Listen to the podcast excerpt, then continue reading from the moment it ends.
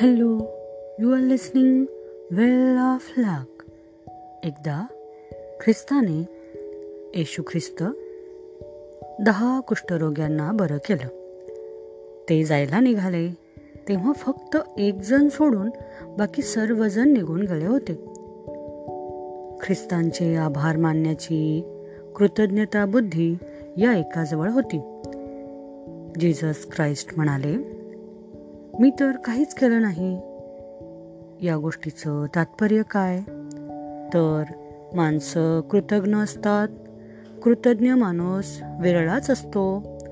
आणि येशू ख्रिस्ताने जिजस क्राइस्टने अक्षरशः आपल्याला नवजीवन दिलं. आणि एकजण म्हणाला की मी तुमचा आभारी आहे. आणि त्यावरती जिजस क्राइस्ट म्हणाले मी तर काहीच केलं नाही. जीजस ख्राईस्टप्रमाणे येशू ख्रिस्ताप्रमाणे आपण ही कृतज्ञतेची अपेक्षा धरू नये. कृतज्ञता हा फार छान शब्द आहे. आपण उपकारांचे स्मरण ठेवले पाहिजे. कृतज्ञता ही एक जाणीव आहे. त्यामुळे आपले व्यक्तिमत्व सुधारते. आणि चारित्र्य घडते. नम्रतेतून कृतज्ञता निर्माण होते. नम्रतेतून इतरांबद्दलचा कृतज्ञता भाव प्रकट होतो. विनम्रतेतून आपला इतरांबाबतचा दृष्टिकोन व्यक्त होतो आणि तो आपल्या वागणुकीतूनही प्रतिबिंबित होतो. कृतज्ञता म्हणजे एखाद्या चांगल्या कृत्याची परतफेड नव्हे कारण कृतज्ञता हा काही सौदा नाही.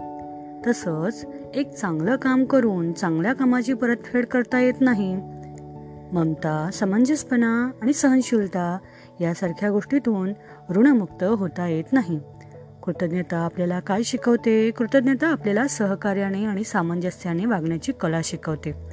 मात्र ही कृतज्ञतेची भावना खरोखरच प्रामाणिक आणि मनापासूनची असली पाहिजे. आभार मानण्यातूनही आपल्या मनाचा मोठेपणा दिसून येतो. पुष्कळ वेळा आपण पती पत्नी नातेवाईक मित्र यासारख्या जवळच्या लोकांचे आभार मानायला विसरतो. प्रामाणिक माणसांचं व्यक्तिमत्व आणि चारित्र्य घडवणाऱ्या गुणांमध्ये कृतज्ञतेला उच्च स्थान आहे. कृतज्ञता व्यक्त करण्याच्या मार्गात माणसाचा अहंकार आड येतो. मनाचा मोठेपणा दयाबुद्धी यामुळे आपला आयुष्याकडे पाहण्याचा दृष्टिकोन बदलतो. कृतज्ञता आणि नम्रता आत्मसात केल्यामुळे आपोआपच उचित वर्तन होऊ लागते. कृतज्ञता ही आपली जीवनपद्धती बनली पाहिजे. जेवढे आपण उपकार स्मरू तेवढे ते कमीच असतात. स्मितहास्य कृतज्ञतेचे दोन शब्द किंवा एखादी कृतज्ञतादर्शक कृती यातूनही आपण विचार करा. आयुष्यात तुम्हाला सर्वात मौल्यवान कोणती गोष्ट वाटते? ती का मौल्यवान वाटते? पुष्कळ वेळा भेटवस्तू ही भेट देणाऱ्यापेक्षा कमी महत्त्वाची असते. आपल्याजवळ ज्या गोष्टी पूर्वीपासून असतात त्याबद्दल आपण क्वचितच कृतज्ञता व्यक्त करतो.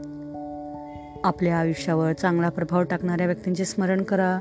तुमचे आईवडील शिक्षक ज्यांनी तुम्हाला मदत करण्यासाठी भरपूर वेळ खर्च केला ते लोक वरवर पाहता त्यांनी त्यांचं काम केलं असं वाटेल पण प्रत्यक्षात ते खरं नाही. त्यांनी स्वेच्छेने त्यांचा वेळ शक्ती पैसा आणि इतर अनेक गोष्टींचा तुमच्यासाठी त्याग केलेला असतो.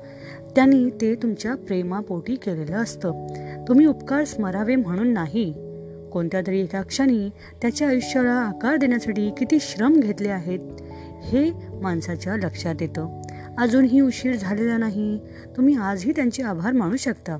त्यांचे ऋण फेडण्यासाठी तुम्ही काय करू शकता? तुम्ही काहीही करू शकता. प्रेमाला त्यागाची गरज असते. एकूणच काय? तर तुम्ही स्वतः उपकार स्मरा. परंतु इतरांकडून कृतज्ञतेची अपेक्षा करू नका.